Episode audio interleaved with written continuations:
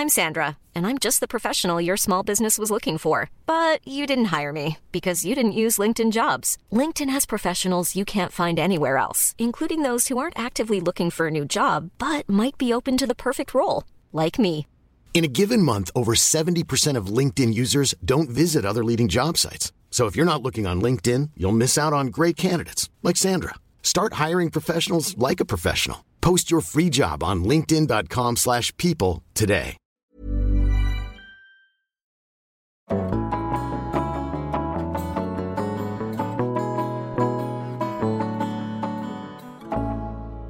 Dette her er podkasten Bra damer. Guri Solberg heter jeg, og for eh, ja, la oss si knappe 20 minutter siden så eh, snakka jeg med dagens gjest, som eh, vi hadde misforstått hverandre på dag. Så hun har altså da på bemerkelsesverdig kort tid kommet seg ut av pysjamasen, inn i bilen og inn i studio. En sånn hektisk start.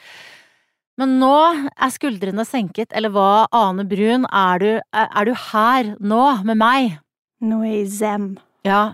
Du, hvordan gikk det, altså i det øyeblikket du skjønte at vi hadde snakka forbi hverandre på dag, hva gikk gjennom hodet ditt da? Eh, Jeg tenkte å nei, nå har jeg gjort feil, og da så jeg at jeg hadde skrevet feil dag i kalenderen. Mm. Og da var det bare å eh, kle på seg, pusse tennene og hoppe i bilen. og tenke Tenk om de skal filme damer og ha med leppestift. ja, det var eneste. Men hvordan er du med Altså, jeg kan kan av og til bli litt sånn vippet av pinnen eh, av, av sånn at da får jeg litt sånn «Øh», Og så klarer jeg aldri å komme Altså når noe sånn utforutsett skjer, hvordan takler du sånne situasjoner som dette her, da, for eksempel? Um, jeg føler på en måte jeg holder meg sjøl litt i hånda i den situasjonen, for det kan lett bli uh, turbo, liksom. Som nå. Og når man setter seg i en bil og er stressa, det siste man skal gjøre, er å kjøre fort, liksom. Mm. Så jeg måtte jo liksom ha litt sånn tak på veien, bare ro ned nå, du skal ikke ligge 50-40-sona, rolig, rolig, ja, du vet sånn. Så det er litt sånn coaching, da. Og også, liksom at litt den derre Det blir som det blir. Ja. Litt har man jo lært seg med åra- åra, syns jeg, da. Er det sånn eh, at du da snakker Altså når du sier det, det blir som det blir, og ikke kjør så fort, eh, snakker du høyt da, eller? Nei. Det er inni hodet. Mm.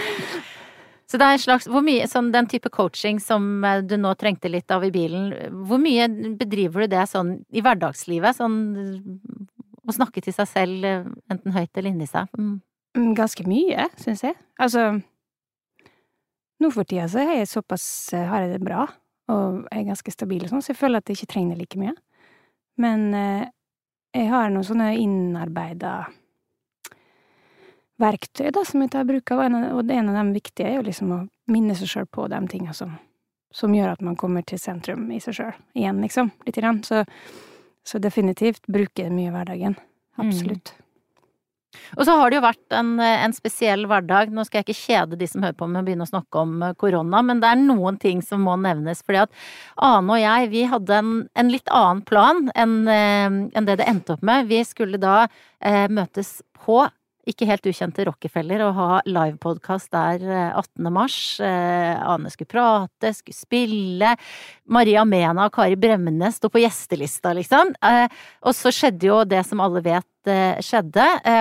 Men jeg er veldig glad for at vi fikk møtes her nå. Ja. Hvordan, hvordan har du det nå? Vi har jo snakka på telefonen sist, da, i mars, og avlyste. Eh, Mm. hvordan har du hatt det siden da? Å, det her året føles jo veldig langt, må jeg si. Shit, det føles lenge siden. Mars. Ehm, og det er vel sånn det er i livet, at når mye ting skjer i oss, så føles det lenge. Føler jeg, da. Mm. En ferie der bare ligger stille og leser bok, føles det som to dager. Men når det har skjedd mye, internt, int internally, så føles det lenge. Og det syns jeg det her året har vært. Altså, det begynte jo med den her skrekken, liksom. Bare, hva er det her for noe? Og skummelt, og hva kommer til å skje nå, og hvor lenge kommer det til å vare, og hva innebærer alt det her for, for alt, liksom, økonomi og helse og alt. Um, og så har det jo vært en prosess å på en måte finne en hverdag i det, da, syns jeg.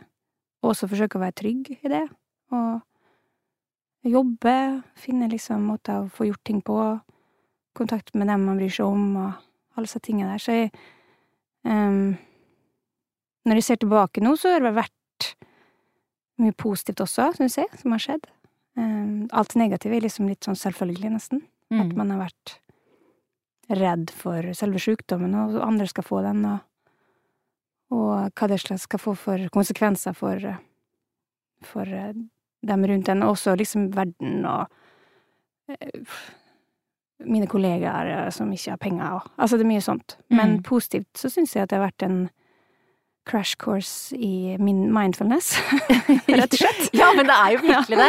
Og det skiller jo, altså på en måte, det, sånne ytre ting som dette skiller jo da Clinton fra hveten i så måte, da. De, de som, som får det til å funke, og de som på en måte ikke er så mindful. Um, hvor store utfordringer har du hatt med å finne den indre roen? Jeg syns faktisk det har gått overraskende bra, må jeg si.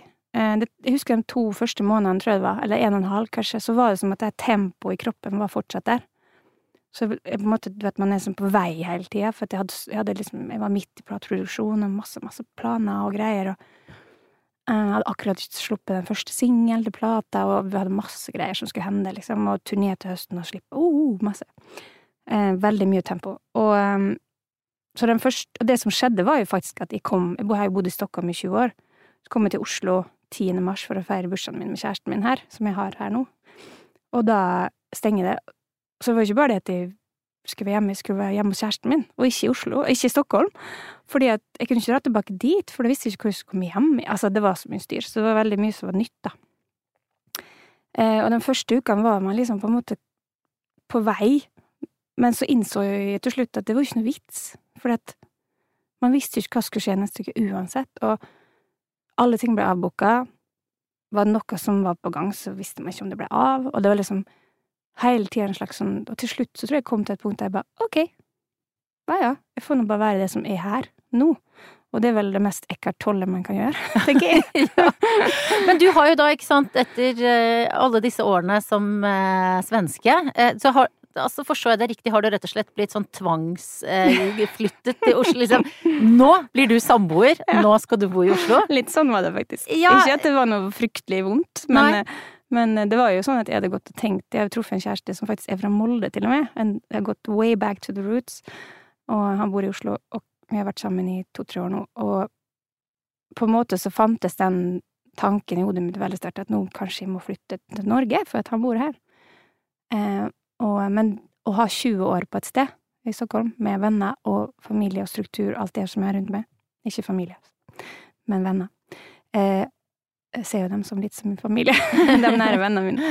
Eh, så, um, så var ikke det så lett, da. Og nå ble jo det her på en måte en slags spark i ræva, kan man si. Eh, at ja, nå får dere teste, vær så god. Ja. Så nå har vi vært samboere. og så har jeg vært i Sverige et par ganger med karantene og alt det der, så. Men det har vært, det har vært en fin Det er en av de fine tingene som har skjedd, da. At jeg faktisk fikk sjansen til å prøve det. Og var veldig fornøyd med det. Men det er jo litt, eh, litt utfordrende når man har vært um, aleneboende. Én ting er at du har bodd i Stockholm, men det, du, har, du har byttet land, men du har begynt å bo sammen med en kjæreste som du da riktignok har hatt noen år. Eh, Hvor, hvordan har den overgangen vært, eller hvor, hvor stor forandring har det vært? Mm, jeg syns det har vært veldig fint, jeg. Jeg er en, veldig, jeg er en hund, da. Jeg vil jo ha en flokk rundt meg, så jeg har jo aldri likt å bo alene. Selv om jeg har vært nødt til det av og til, for jeg har vært singel. Men eh, jeg har jo vært nær, veldig nær, liksom faktisk aktivt å søke kollektiv, selv om jeg har vært oppe i 30-40-åra, liksom. For jeg syns ikke det er gøy å bo alene. Jeg syns det er så kjedelig å spise frokost alene hver dag, alt det der. Så jeg er veldig fornøyd med å bo sammen. Så det er deilig. Eh, Det som har vært utfordrende, kanskje, er at jeg hadde ingenting av mine ting, da, i begynnelsen, så det var veldig sånn Ikke mitt hjem, men det kan det blir det jo mer og mer, selvfølgelig. Men eh, jeg syns det er positivt, jeg. Veldig deilig. Jeg, trives veldig godt med folk rundt meg, så jeg syns det var Det er helt topp, faktisk. Man må jo ofte eh, jenke litt på kravene eller forandre seg litt når man skal eh, finne ro og harmoni med en annen person som eh, vet ikke, jeg åpner melkekartongen på en annen måte, sånn. eller ting. Det har vært veldig lite ting. sånne problemer, altså, må jeg si. Det har vært veldig smidig. Mm. Kanskje vi er for voksne for å bry oss om sånt, jeg vet ikke. Ja, eller kanskje motsatt, for jeg tenker ofte når man liksom har, eh, er voksen At vi er for ung for å bry oss om Ja, at vi er for ung, ja.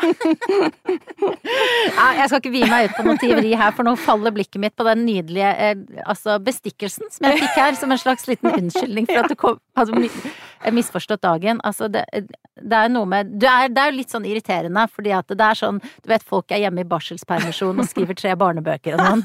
Og du, det jeg har gjort i, i covid-tida, det er å eh, Jeg har drukket litt mer alkohol enn jeg pleier, så jeg har hørt mange lydbøker og spilt Tetris. Ja. Ja.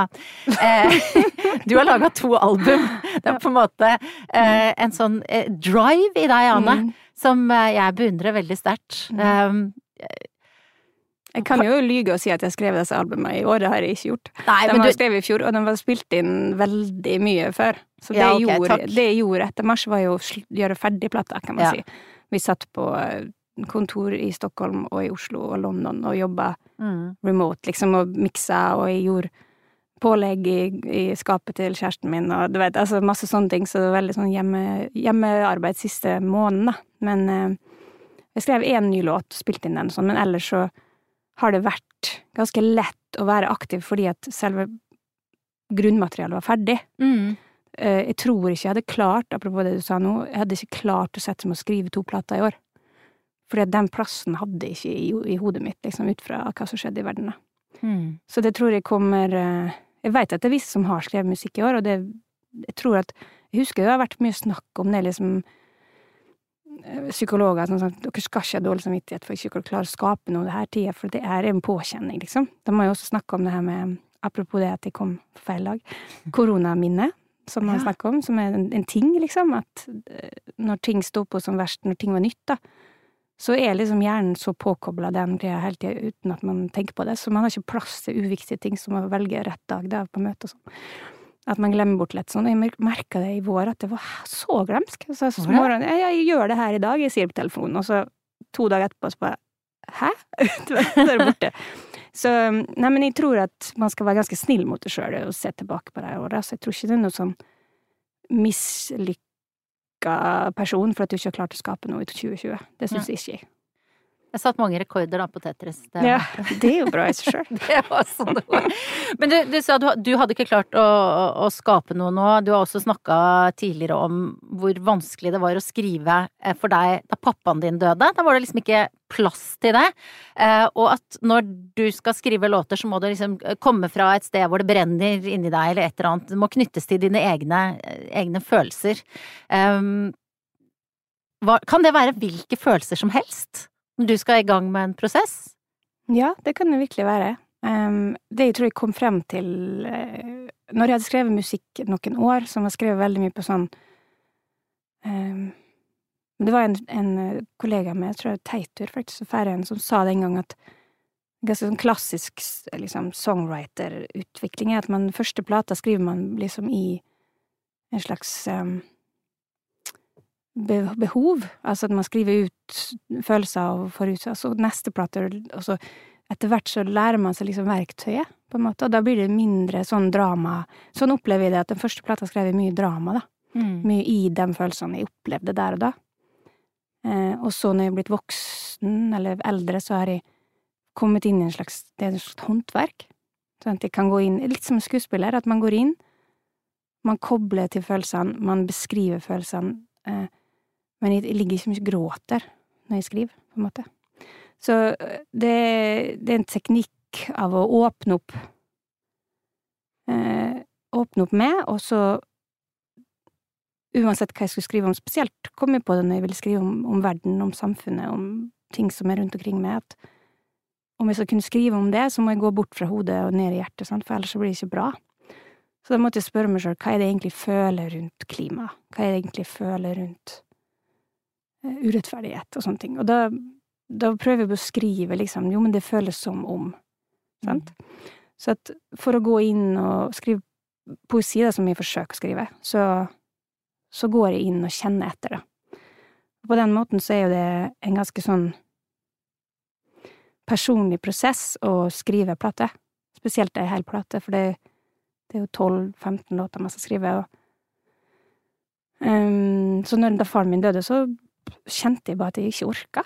For at det, skulle innebære å gå inn i det der ehm, Hva det betydde, da, å ha mista pappa. Jeg var liksom ikke klar for å finne ut av det, og jeg visste ikke om jeg kunne det heller, for det var en sånn ny følelse. Så jeg etter noen dårlige forsøk der jeg bare kjente at det jeg skrev var bare skapt i hodet mitt, og ikke hjertet i det hele tatt, så bare tenkte jeg at nei, det her kommer ikke til å gå, så jeg får bare legge det bort ei stund. Og da Så det var som en slags frivillig skrivekrampe, på en måte. da. Mm.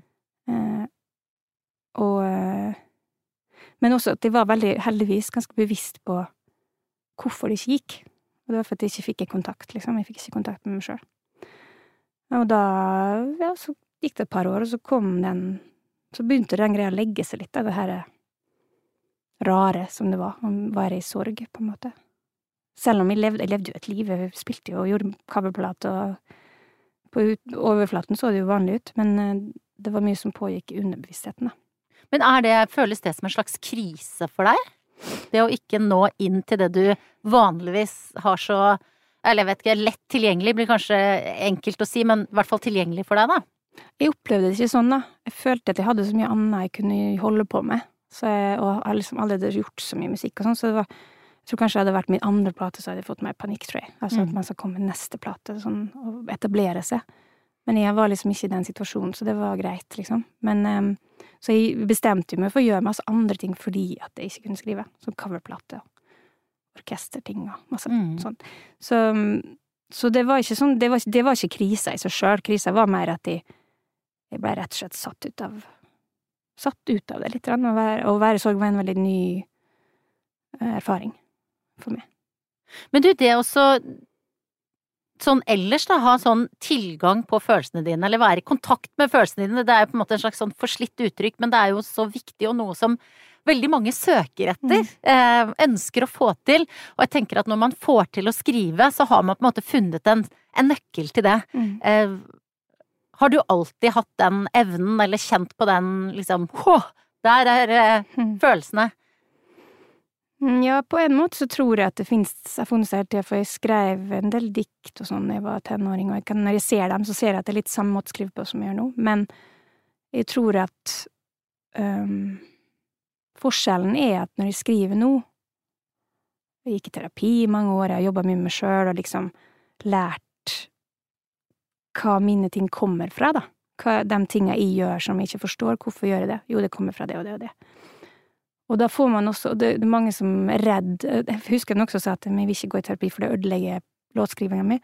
Men for meg har det vært bra, fordi Ja. det har gjort at jeg får et, et enda bredere perspektiv, og enda djupere perspektiv på følelseslivet, da, på en måte, så man kan skrive om enda mer, på en måte. Og ikke bare, som jeg sa i stad, det her dramaet som man er i når man er ung, når man liksom føler en følelse, så bare springer man etter den følelsen, bare lever den ut hele veien, og ikke tenker på hva det egentlig handler om, da. Så, så på den måten så, så tror jeg at jeg har alltid vært i kontakt, men kanskje ikke alltid visst hvor ting kommer fra. Og det, det er vel det som handler om å bli moden, tror jeg. Og det har du fått hjelp til å finne ut av. Det har det vært mange sånn eh, overraskelser der når du har gått i terapi?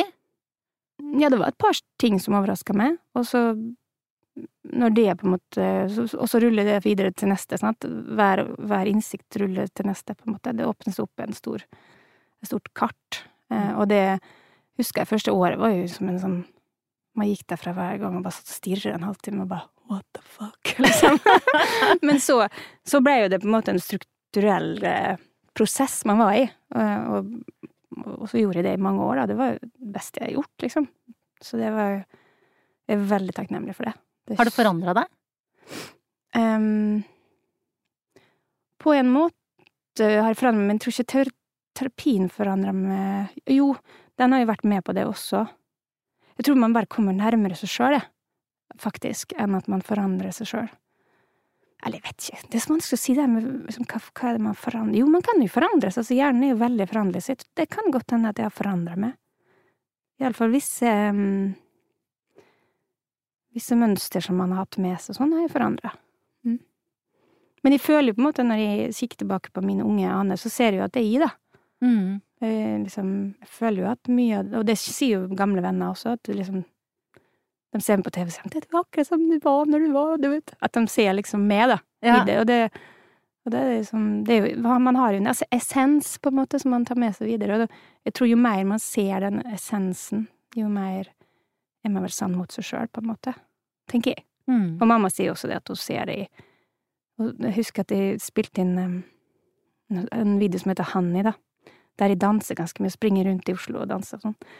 Da tror jeg mamma sa noe om at jeg ser det i øynene dine, den lille jenta som er så glad. Du vet, at hun ser liksom meg, da. Ja. det syns jeg er veldig fint, for det, jeg føler også veldig mye det sjøl. At jeg er veldig hel i dag. At jeg, jeg har med meg alle, alle deler av livet, på en måte. Så det er fint. Og det var interessant at du tok opp det, for jeg, jeg skulle akkurat eh, spørre deg om Honey. For eh, av og til i, i denne podkasten så, så kan det dukke opp spørsmål som der, ja, hvilket råd ville du gitt til deg selv da du var 14, eller Mm. hvordan var du da du var tenåring og sånn. Og den låta er jo eh, mye Altså, du som synger til deg selv som Mm. jeg vet ikke er fjortis, 18. og det er litt Honey, sant? Mm, At du mm. er på en måte, og du har jo beskrevet dette i andre intervjuer, at du ville liksom Å, det kommer til å gå bra! At du har en sånn kjærlighet for den du var. Eh, og det er jo også Det jeg kommer Det ser jeg i den videoen også. Det er Mm. veldig, veldig rørende. Eh, Men selv Ja, mammaen din ser deg, da. Eh, Men hvordan, hvordan så du deg selv eh, da du var denne Honey, som du synger om? Altså for, Hva skal jeg si, da? Jeg tror å være 18 i 1994, 3, 94, er så annerledes enn å var 18 i dag. Mm. Altså, vi hadde jo ikke noe speil på oss. Vi var jo bare. Det var jo ikke noe sånn Altså, den, den selfien vi hadde, var jo når vi gikk på busstasjonen og tok sånne kort ja, det er bilder i Fotoboksene, automat, liksom. ja. Og så satt man og så på dem mange timer sammen Mm. og bare 'Se hvordan de ser ut der', og fnisa og sånn. Eh, og så var det bilder fra festivaler og ting som man, som man fikk i posten og sånn. Det var liksom det blikket man hadde på seg sjøl, og det tror jeg på en måte gjorde at når jeg var 18, så var jeg nå veldig, veldig mye mer bare med i det jeg var i. Eh, jeg var ganske sånn, likte å feste og hadde mye venner og klarte meg bra på skolen og det var en ganske ukomplisert, egentlig, tilværelse for meg i Molde. Så jeg var en ganske glad dame, liksom. 18-åring. 18-årsdagen var liksom det største eh, dagen, sant. eh, og em, Nei, men jeg, jeg tror at jeg var en ganske sånn eh, lett person, da. Og, da. Eh, og den lettheten, den liksom forsvant litt ut i 20-åra. Da kom liksom livet inn, da. Og forstyrra den litt. Grann. Og den har kommet tilbake nå. Siste året. Så liksom, det er veldig deilig. Altså lettheten har kommet tilbake? Mm. Mm. Absolutt. Siste fem-seks åra kjenner jeg at den er tilbake, liksom. Det er veldig godt. Så den Men har du vært en litt sånn alvorlig person mellom deg, tenker du? Ja, jeg, jeg blei det fordi at det skjedde ting i mitt liv som gjorde at jeg blei alvorlig. Jeg blei sjuk da jeg var 27, eh, og de åra før, eller grunnen til at jeg blei sjuk, tror jeg da, det var at det var mye som eh, Som gjorde at jeg var i noe slags emosjonell stress i flere år. Jeg, jeg hadde litt panikkangst, jeg hadde liksom Det var mye sånne ting som pressa på, da. Eh, som gjorde at eh, nettene ble litt vanskelig, man skulle sove, man er urolig, og Eh, litt sånne ting som gjorde at man ble urolig. Og når jeg ble sjuk, da, i, når jeg var 27, fra å ikke ha vært sjuk aldri i mitt liv, til å bli skikkelig dårlig og ligge på sjuk i flere uker og, og sånn, med lang rekonvalens, så, så blei det som at livet blei veldig tungt, da, for meg, å, å bære det aleine, på en måte. Og da, og da, når jeg ser på det i ettertid, så var det nesten som at jeg tror jeg fikk posttraume av det, liksom etterpå. Ja. Når man tenker, altså Jeg vet ikke hvor alvorlig man kan si at det er, men i posttraume, men jeg opplever det som det, for at når jeg kom ut av den sykdomsperioden, så var jeg veldig, veldig redd, sant, og den redselen tok jeg med meg de neste åra. Så jeg følte at hver gang det var noe med kroppen min, så ble jeg redd. Det var en utrolig sånn tydelig trigger, da. ja. Og det gjorde at jeg hadde mye uro i de årene når jeg slapp platene mine og turnerte og og karrieren gikk bra, og jeg hadde jo et fint liv, og du vet alt det der. Det var ikke sånn at jeg ikke hadde et bra liv, men når jeg var aleine, så, så kunne det være litt sånn tungt av og til. Jeg var, var redd rett og slett for helsa mi, så jeg hadde mye sånn uro, da. Og den forstyrra min eh, letthet Mm. veldig mye. Så, og så når jeg da, eh, etter ti år, ble sjuk igjen, eh, i samme, nesten samme forløp, og lang, liksom, rekvalens og sånn, så, så gjorde jeg det på en annen måte. Eh, Det blei liksom tilfeldigvis så Og da hadde jeg gått i terapi litt også, så da var jeg liksom på en annen plass. Men da hadde jeg funnet en, en slags innsikt i at eh, redselen gjorde meg bare enda mer sjuk. Så jeg måtte på en måte Jeg trodde redselen først eh, hva, hva sier man? Jeg trodde redselen beskytta meg, ja. på en måte. Instinktivt. Som man gjør, sant. Man spenner alt for at man skal beskytte seg. Men så kom jeg plutselig frem til at men det her er jo motsatt. Det her kommer ikke til å være noe bra å gjøre i lengden. Og det hadde jeg gjort i veldig mange år. Og da oppdaga jeg eh, samtidig, det var så rart, for etter jeg hadde fått den innsikten, så tok det bare et par uker eh, eh, Så oppdaga jeg Lightning Process, som er en sånn eh, slags mental treningsform som jobber veldig mye med ME-pasienter, da. Å ja. Men jeg har jo SLE, som er en, en autoimmun sykdom. Eh, og den, den bygger veldig mye på det at det er en veldig sånn fysiologisk, vitenskapelig greie at, at kroppen em, At cellene våre har det mye bedre om vi ikke er i stress, at vi ikke er i hva skal jeg si, Kroppen har det bedre når vi forsøker å minske så mye stress og uro som vi kan. Så det er en teknikk for å forsøke å justere tilstanden man er i, da. Veldig sånn, det er sånn neurolingvistisk programming, at man kan forandre banene i hodet, liksom. Hva gjør det da? Det er jo kognitivt, liksom. Ja, Nei, Det, det er en teknikk som man går gjennom litt ulike steg, Okay. og så det er mye sånn visualisering, og man hjelper hjernen til å finne nye plasser, da, rett og slett. Og det er veldig sånn konkret, ikke noe tullball, det er bare helt konkrete øvelser man gjør. Som var på en måte et verktøy for meg for å finne den roa som jeg behøvde, da. Og det skjedde liksom akkurat når jeg holdt på å bli sjuk andre gangen. Så jeg tok med meg det inn i den prosessen, inn i den sjukdomsperioden, og det var liksom at jeg klarte å finne Jeg har beskrevet det før som at jeg satt i en bil i en veldig kaotisk storby, og det var stille i bilen, på en måte, så jeg satt og så ut, og det var Ja. kaos, men jeg kunne liksom finne roa, da. Så gjorde jeg det gjennom hele den sykdomsperioden, så mye jeg kunne. Og når jeg kom ut av det, så fikk jeg, istedenfor at jeg ble redd, så fikk jeg en sånn nær eh, eh, eufori, da. En Oi. sånn følelse av nesten som at jeg var frelst på livet, på en måte. Og jeg gikk rundt og følte at alt var vakkert. eh, At alle mennesker var fylt av kjærlighet. Altså, helt sjukt. Jeg følte liksom denne her følelsen av at vi alle er connecta, og eh, vi er alle en del av samme liksom materiale, og du vet, alt det der. Jeg fikk sånn sterk følelse av det, og jeg var liksom helt sånn fylt av kjærlighet. Det var veldig merkelig. Ja, så som var liksom kortvarig? Det varte noen uker, da. Yes. Og så feida det liksom litt ut etter hvert som hverdagen kom tilbake. Ja.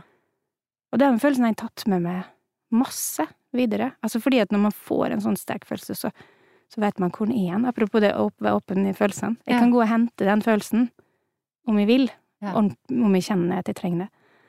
Så den første plata som kom for eh, tre uker siden, den heter jo After the Great Storm, og den handler om den opplevelsen. Akkurat den opplevelsen, å komme ut av den. Og det som skjedde da, var at i og med at jeg hadde gjort det der, da, så var det som at de heala min, min, min gamle opplevelse. Så da forsvant den derre gamle traumet. Ja. Det er veldig rart. Det var som at de fikk gå gjennom samme sak igjen, men på en helt annen måte, da. Eh, og da, etter det, så har liksom ikke det vært så forstyrrende lenger. Så det var en veldig sånn Jeg er veldig takknemlig for det. At det blei sånn. Eh, og at de fant den nøkkelen, da. Det er, det er jo nydelig å høre når du beskriver det, for du har et sånt analyserende eh, og vennlig blikk på deg selv, eh, som jeg tror sikkert er nøkkelen til mye av den roen som jeg opplever at du utstråler, da. Mm. Det er jo, de er jo eh, forferdelig glad i musikken din. Eh, og så har jeg også Altså, jeg beundrer veldig din sånn scenetilstedeværelse. scenetilstedeværelse. Og det husker jeg også jeg spurte deg om en gang. Vi var på en jobb sammen i Stavanger. En sånn veldedighetskonsert med masse folk i salen, svær greie. Eh, og da var jeg uvanlig nervøs. Og så visste jeg at du skulle på scenen, og du har alltid en sånn utrolig trygghet, da, tilsynelatende i hvert fall. Eh, og så sa jeg liksom, hvordan gjør du det? Hva sa jeg da? Du sa fake it till you make Ja. it. Ja, den er veldig bra. For, fordi at du har liksom den der kroppsposituren med Mm. armene, nå viser jeg her i studio liksom med armen opp og sånn, og litt sånn, sånn power pose som folk snakker om, tar armene opp i været og sånn. Eh, og det funka. Ja, altså, men er det noen som har lært deg disse tingene? Nei, men det er jo litt den her eh, Jeg tror jo veldig mye på at man kan påvirke hodet sitt mer enn man vil, da. Eller Mhm. tenker at Ja. man kan. Eh, Og sånn trodde jeg jo ikke før. Apropos det vi snakka om i samme drama. Jeg trodde jo at liksom følelser bare var der for å svømme i, på en måte. Så fant jeg vel ut av dette, heldigvis, da, at jeg var ikke, jeg var ikke et totalt offer for følelsene mine. Eh, Så da, da er det det her er jo litt samme, da. Om jeg liksom skal på scenen, så Så tror jeg at om jeg går inn i den eh, kroppsholdninga som jeg har når jeg er selvsikker på scenen. Om jeg går inn i den allerede før jeg går på scenen, så kommer det ganske fort. Da er det liksom at kroppen husker det. Og så minner den på hodet mitt at det er sånn du skal føle det, liksom. Så jeg syns det funker, da. Mm. Eh, og, og liksom opp med haka og rett i ryggen og gå inn og bare Men det her kan du, liksom. Og så selv om det er panikk i hodet, så med en gang musikken begynner, så bruker det å forsvinne, da. Eh, så det er det jeg mener med fake it till you make it. Bare gå inn og Nå skal jeg eie det her, liksom. Uansett om uh, mine stresshormoner sier noe annet akkurat nå. Men de, de, kommer til å legge seg. Og det, det syns jeg funker, da. Og jeg tenker jo, når jeg ser deg på scenen, så tenker jeg at uh, tenker at du er mektig. Mm. Er det en er, Altså, får du den følelsen av å være powerful når du står der av og til? Uh, jeg tror ikke jeg føler mektig, men jeg føler um, føler nærvær, tror jeg, at jeg er der, og så føler jeg at uh, jeg gjør mitt beste når jeg føler den følelsen, at jeg kjenner at nå er jeg i mitt potensial. Mm. Og det er noen så heftige greier som jeg har kjent Det var venninna mi som sa det noen ganger, jeg hadde gjort noe sånn noe stort, liksom. En stor konsert, eller hva det var, jeg husker ikke hva det var, men hun sa seg det er så kult å se når du får stå i ditt potensial, at man får lov å være så bra som man kan være og at omstendighetene er laga til for det. Mm. Og at man våger det. For det, det er en sånn typisk sitat, tror jeg kanskje Mandela sånn som har sagt det, om at man skal Man skal ikke være redd for sitt eget lys. For det er mange som er. Sånn man, man tør ikke gå inn i det potensialet. Man ser at man har masse å gi, men man tør ikke stille seg i det lyset, for at hva det, har jeg vært det, liksom? Kan jeg få lov å være i det lyset? Eh, og etter noen år når jeg hadde jobbet med meg sjøl, så følte jeg at jeg jeg ville gjøre det. Da. Jeg Mm. går inn i det potensialet jeg har som artist, og det som jeg har å formidle. Jeg tør det, liksom. Og da faller veldig mye på plass, da. For da er det ikke noe Da er det ikke sånn at det hindrer en i å være det beste man kan være, på en måte.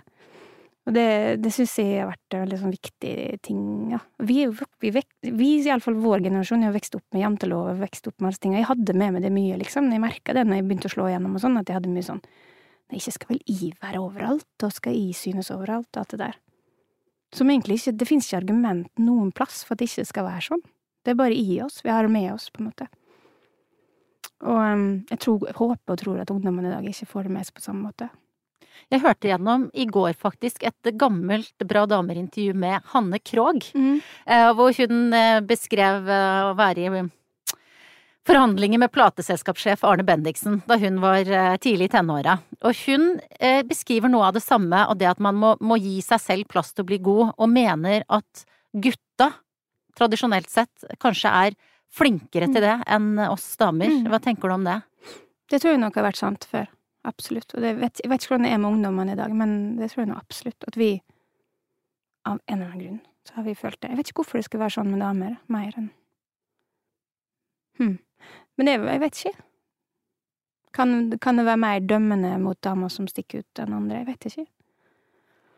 Det er jo i hvert fall sånn at du har jo ikke bare tatt steg ut og er den mektige kvinnen på scenen, men du er jo, ikke sant, eh, eh, artist og låtskriver, produsent og plateselskapssjef, og har vært det altså Hvor lenge egentlig? Nesten Ja, hele hele karrieren din? Ja. Mm, Hele karrieren, ja. Mm. Eh, hvordan har du Altså Bruker du de samme teknikkene der? Altså, hjelper det med power pose og sånn for å finne tryggheten til å mestre det? For det er jo noe litt annet enn å stå på scenen. Ja, når du tenker på det, så kanskje vi gjør det. Vi, le vi leker jo at vi er majorbolag, da. Ja. vi er tre personer, og vi leker storselskap. Ja. Vi, gjør, vi gjør akkurat samme som dem, bare at vi er tre personer. Shake it till you make it, Ja, mener du? faktisk. At vi liksom forsøker å Bare for at vi er indiske, skal ikke vi gjøre det på ordentlig. Mm. Så vi gjør det på ordentlig. Ja. Og det er veldig gøy. Eh, og um, vi tar oss sjøl på stort alvor, og syns at vi er verdt å gjøre ting på ordentlig. Det er morsomt at du sier det, og så fniser du litt samtidig. Ja, ja. Men det, det er jo det er liksom Hvorfor skal ikke vi det, på en måte? Men det er jo litt sånn at man Det er jo ofte sånn indie skal være litt sånn litt grøtete og litt liksom sånn, men hvorfor det? Hvorfor kan vi ikke bare få gjøre det like glossy som de største gjør? Ja, bra. på en måte.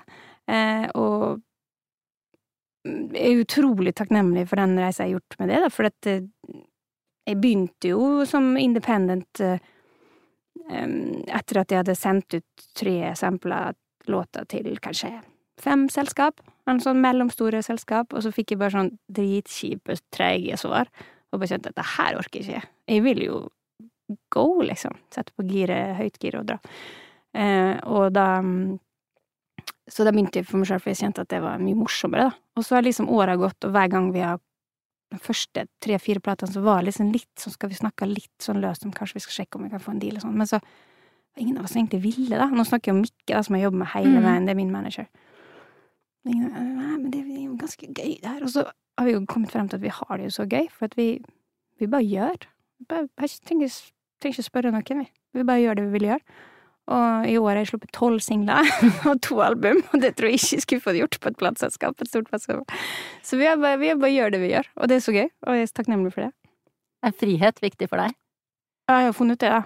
At det er viktig. Og jeg tror at for meg som kunstner eller musiker, så har det vært eh, virkelig viktig. Og det er fordi at jeg var helt grønn. Jeg begynte liksom Ja, det er bare gitaren og sangen og laga låter og bla, bla. Og så har hele karrieren har vært som en skole, på en måte, og en, en utvikling. Og, og det som er fint på en skole, er at man får prøve og prøve og prøve, sant. Men ingen som stopper en. Eh, eh, og så kommer man til virkeligheten, så må man liksom få budsjett og du vet alle tingene. Men jeg har ikke behøvd det. Jeg har bare fortsatt å kre liksom være kreativ og når jeg vil, sant. Det er det- Mm. ingen, ingen som sier at det må skje nå, eller det må skje neste år, eller bare gjør det når du vil. Og da har det jo ofte kommet veldig mye også, fordi at jeg har hatt mye på hjertet. Og det er jo også en ting som skjer når man har et, et selskap. Det ikke, jeg mener ikke at et selskap er dårlig, men det som, det som er forståelig, er jo at de har ikke tid til å slippe masse musikk hele tida med en artist. Det er mange som skal ha plass, og det er mange som skal ha budsjett, og det er mange som skal ha presseavdelinger og alt sånt der. Så det er jo snakk om logistikk, mer eller mindre. Men i min situasjon så kan jeg jo alt gjøre det jeg vil, for at jeg bestemmer når jeg hyrer på folk, på en måte. Så det, det har vært fantastisk for min, min kunstnerlige utvikling, tror jeg har vært veldig viktig at jeg har vært fri, da. Du, du sa det at lettheten hadde kommet trippende inn i livet ditt nå de siste årene.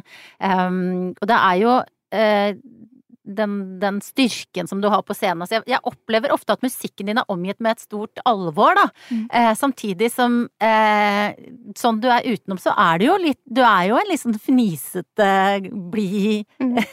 dame. Du, altså, du rommer jo veldig mye mellom Mm. de to, eh, to ytterpunktene som jeg, i hvert fall sett utenfra, opplever at du har, da. Eh, Hvor, hvor, du, hvor beveger du deg mest nå om dagen, Ane? Nei, men nå er jeg jo mest i den uh, hverdagslettheten, tror jeg, akkurat nå. For nå er jeg liksom Og, og, og nå slipper jeg jo plate, og det er en altså, aktiv periode, og det er veldig fint å få komme ut med musikken, selvfølgelig. Og selvfølgelig, det innebærer jo en del sånn derre Hva skal jeg si um, Det er ikke en hvilken som helst hverdag at man slipper to plater, så det er mye som skjer. Mm. Men det også innebærer jo også veldig mange fine møter, sånn med deg nå og sånn. Og det er jo det som har vært så fint eh, denne gangen, vi slipper plate, var at tilfeldighetene, altså pandemien, gjorde at det ikke ble noe turné i høst. Og det eh, er jo eh, alltid sånn at når jeg slipper plate, så er det på turné med en gang. Og det betyr det er ganske mye å gjøre. Det er dobbelt opp. Så denne gangen ble det bare å slippe plate. Og det har vært veldig fint, og det kommer jeg til å fortsette å gjøre. At vi liksom ikke gjør det samtidig. Fordi at det har vært så fint å kunne sitte i ro og snakke om ting og bearbeide produksjonen og liksom alt det der i ro. Og, um, så jeg er noen slags ganske, cool, men fokusert plass akkurat nå. I og med at det er mye å gjøre med plata. Sitte og snakke med folk fra hele verden på Zoom, og intervjuer og, og sånn. Det er gøy. Kjempegøy. Cool og fokusert, det syns jeg Ja, akkurat nå tror jeg det. Og så god har beskrivelse. jeg liksom har kjæresten min her, og jeg er jo normalt sett en fryktelig sosial person som har masse så, Det er veldig sjelden jeg Normalt i hverdagen min i Stockholm så det er sjelden jeg ikke treffer én venn om dagen. Ja. Det er liksom alltid én kaffe eller et eller annet. Mitt sosiale liv har jo gått ned til 10% tror jeg. Er, det, er det meg du treffer i dag? ja, eller vent, da. Nei, vet du hva. Det er helt utrolig. Jeg har faktisk en svensk venninne i byen som Ja. har sittet i karantene. Så nå skal jeg hente henne etterpå. Så skal vi gå og sette oss på en uterestaurant og drikke kaffe. Det er Før du, gå, før du får Mm. gå dit, så må du få de tre spørsmålene som jeg alltid Ja. Mm. pleier å avslutte eh, podkasten med. Det er eh, Hva spiste du til frokost i dag? Knekkebrød med nab naboens faktisk blåbærsyltetøy. Nå, altså, ikke, ikke merkevarenavnet, men din nabo. Mhm. For utrolig koselig nabolagsgreie. Det er bestevennen til kjæresten min som bor over gata. Altså. Åh, Gamle kompisen og det høres ut som du er på plass eh, der. Hvor lang tid brukte du på å finne ut hva du skal ha på deg? Og her vet I dag? jeg jo Ja. Ja, I og med at jeg hadde tre minutter, Så var det det du brukte. så tok jeg det jeg hadde i går. Ja. Som har en veldig, veldig stilig genser. Den er jeg så glad for. Ja. Den, Den er liksom er sånn hverdagslig, men litt glamorøs. Ja. Helt eh, det, Ane ser ut som hun har litt sånn vinger, på en måte. Eh, sorte englevinger som er i ferd med å eh, vokse ut. Eh, siste spørsmål er når hadde du sex sist? Nei, men uff. Det var vel Det er ikke så lenge siden. Jeg har jo kjæreste og bor med han, så det er ikke så lenge siden. Nei. Det er sånn typ sånn Det hadde vært kjipt om jeg var singel, da hadde jeg sikkert sagt det er sikkert dette året. Ja. Nei, men du er på, på en god plass med, med nylig sex og blåbærsyltetøy. Det, det unner jeg deg, Ja, Anne. ja. Og tusen takk for uh, nydelig eh, plate, som ser nydelig ut, og som jeg vet er uh, Vet inneholder Mm, godsaker. så fint. Tusen takk! Tenk at vi fikk det til! Ja. Takk, Gry.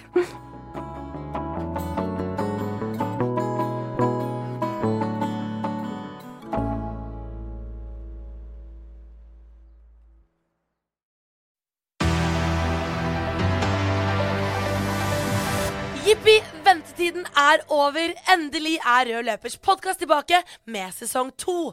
Og nå skal vi snakke enda mer om kjendisene du hater og elsker. Dette blir bra, dere. Ja!